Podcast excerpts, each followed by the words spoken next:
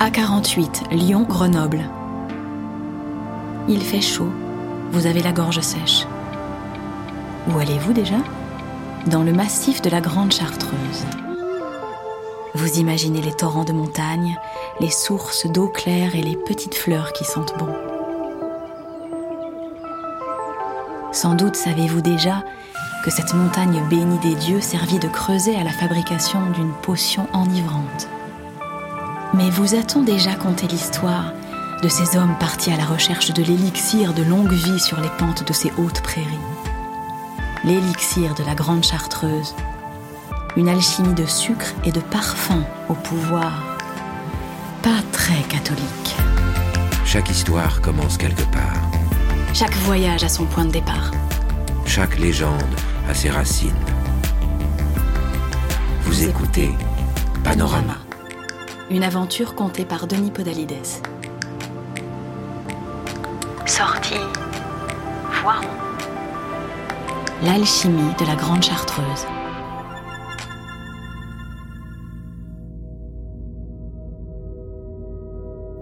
Michel Brunier de Larnage apprit le 10 avril 1737 qu'il venait d'être élu et devait prendre la tête de l'ordre des Chartreux.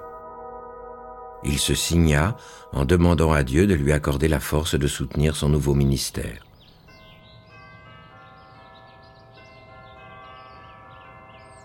En arrivant à la Grande Chartreuse, au sommet de la montagne, le nouveau révérend père regagna sa cellule où il resta trois jours et trois nuits sans boire ni manger.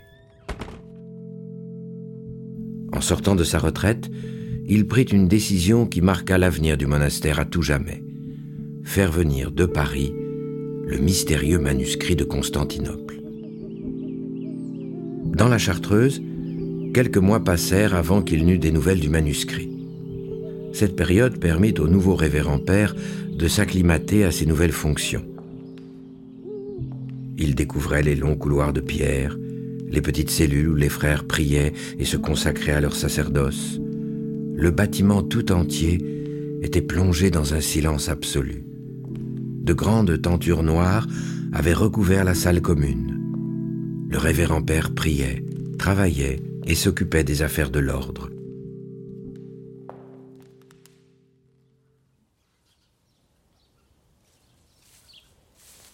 Chaque semaine, lors de sa promenade libre, il conversait avec le frère Jérôme Maubec, l'apothicaire de la Grande Chartreuse. C'était là leur seul moment de parole libre. Pour le reste, il mangeait en silence, priait en silence, pensait en silence. Cette solitude face à Dieu et à soi-même requérait des dispositions peu communes. Le révérend père Michel Brunier avait toutes ces qualités, mais quelque chose de moins avouable bruissait dans son esprit.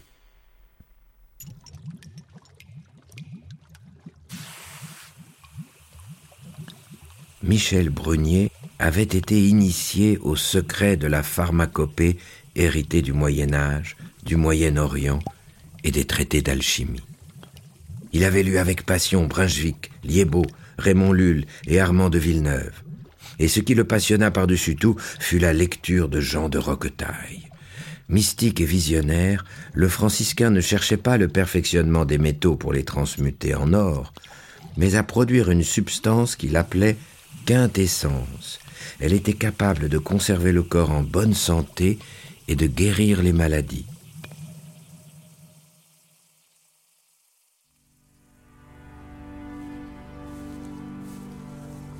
En marchant dans le massif de la Chartreuse en compagnie du frère apothicaire, il découvrait cette nature si généreuse et foisonnante éclore sur les flancs de la montagne.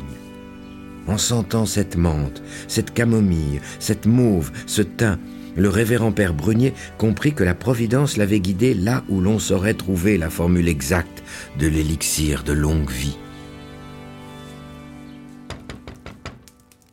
Le révérend père était dans son cabinet lorsque le messager venu de Paris arriva.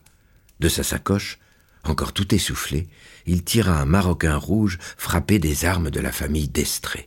Le révérend père ne put retenir un mouvement de joie. Cela faisait des années qu'il rêvait de mettre la main sur ce précieux trésor. Il s'en saisit, donna congé au messager et ferma la porte de son bureau. L'histoire du manuscrit, telle qu'on la lui avait contée, remontait au siècle précédent, précisément en 1606.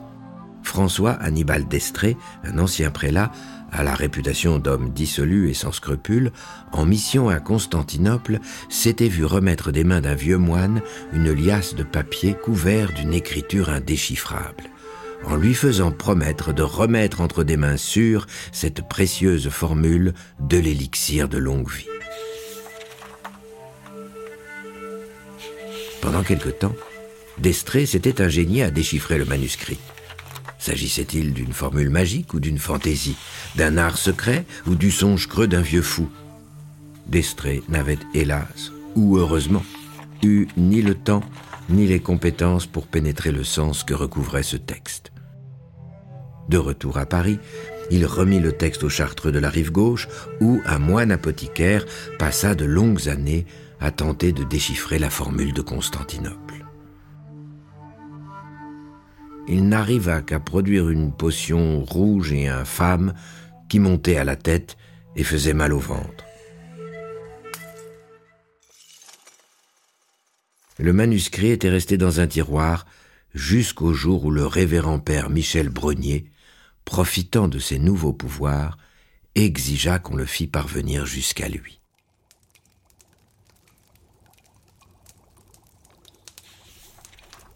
La cellule de l'apothicaire de la Grande Chartreuse, le grand feu crépitait. L'alambic prenait la lumière devant la fenêtre. Toute une série d'herbes macéraient dans de petites fioles, et les liquides aux couleurs vives produisaient un arc-en-ciel complet. Sur une table, Jérôme Maubec, le frère apothicaire, lisait le parchemin sale et taché. Certains mots étaient incompréhensibles, les formules sibyllines. Face à cette écriture indéchiffrable, depuis des mois, il distillait le jus macéré des plantes, filtrait les décoctions, s'échinait à mettre au jour l'élixir de longue vie. En vain. Frère apothicaire, lui dit le révérend père en guise d'encouragement, l'antéchrist arrive. Mais il est possible de soustraire l'homme à la corruption grâce à l'usage de la quintessence et l'eau de vie nos corps seront imputrescibles. Et notre œuvre au service de Dieu sera d'autant plus grande et louable. Nous allons trouver cette formule pour louer Dieu. Il faut encore redistiller indéfiniment, lui répondit l'apothicaire. Redistiller et redistiller jusqu'à ce que l'eau soit entièrement débarrassée des quatre éléments. Mais les mois qui suivirent, les essais furent toujours aussi peu concluants. À force de goûter ces potions, Maubec tomba malade et le révérend père perdait espoir.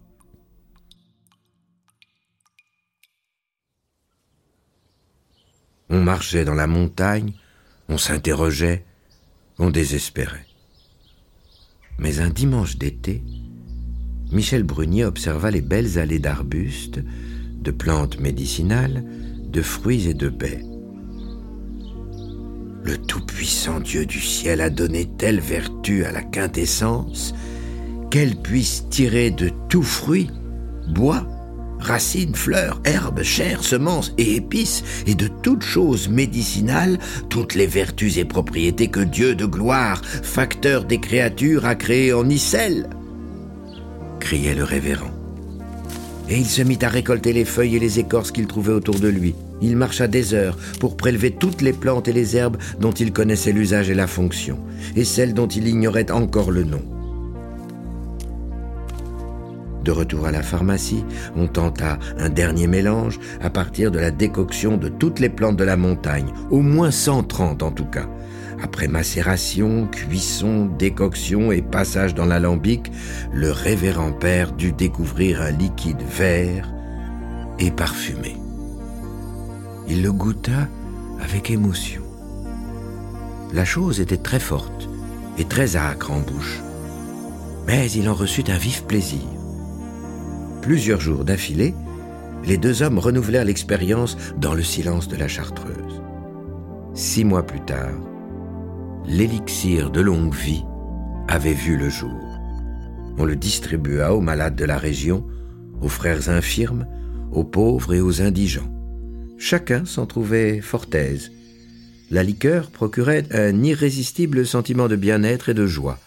À la boire, les difficultés semblaient s'éloigner et la dureté de l'âge s'alléger. L'œuvre de Dieu serait éternelle, s'enthousiasmait le révérend père. Les caves de la chartreuse étaient remplies de tonneaux de chêne où la précieuse liqueur devait vieillir.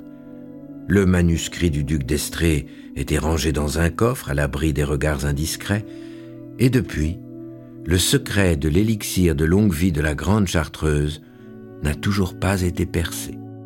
On le vend simplement dans de belles bouteilles vertes chez les cavistes du monde entier. Pour le plus grand plaisir des amateurs, ils y retrouvent la fraîcheur et les parfums de ces plantes que l'on voit s'étaler sur les bords des routes jusqu'au sommet de la Chartreuse, en se disant qu'il y a dans cette eau de vie puissante quelque chose de divin.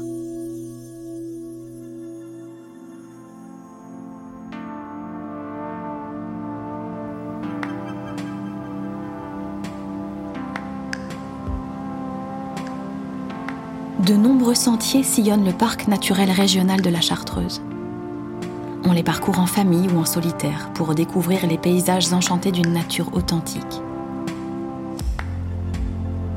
Lors de vos randonnées, vous aurez peut-être ainsi la chance d'observer la vulnéraire des chartreux, fleur jaune presque endémique du massif, ou le bouquetin bénéficiant ici d'un programme de réintroduction, ou encore le hibou grand-duc, emblème du parc portant ses valeurs de sagesse et de mystère.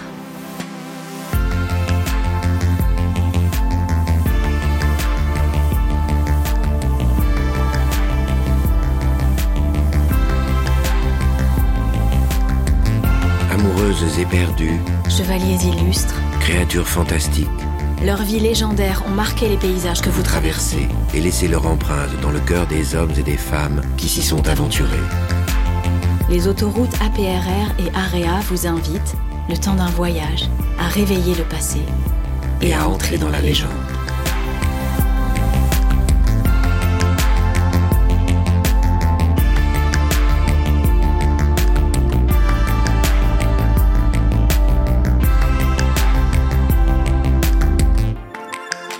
Vous avez écouté Panorama, avec les voix de Denis Podalides de la Comédie Française et Juliette Roudet. Texte Aram Kebabjian. Musique Germain Calsou et Charles Dolé. Réalisation Anna Bui.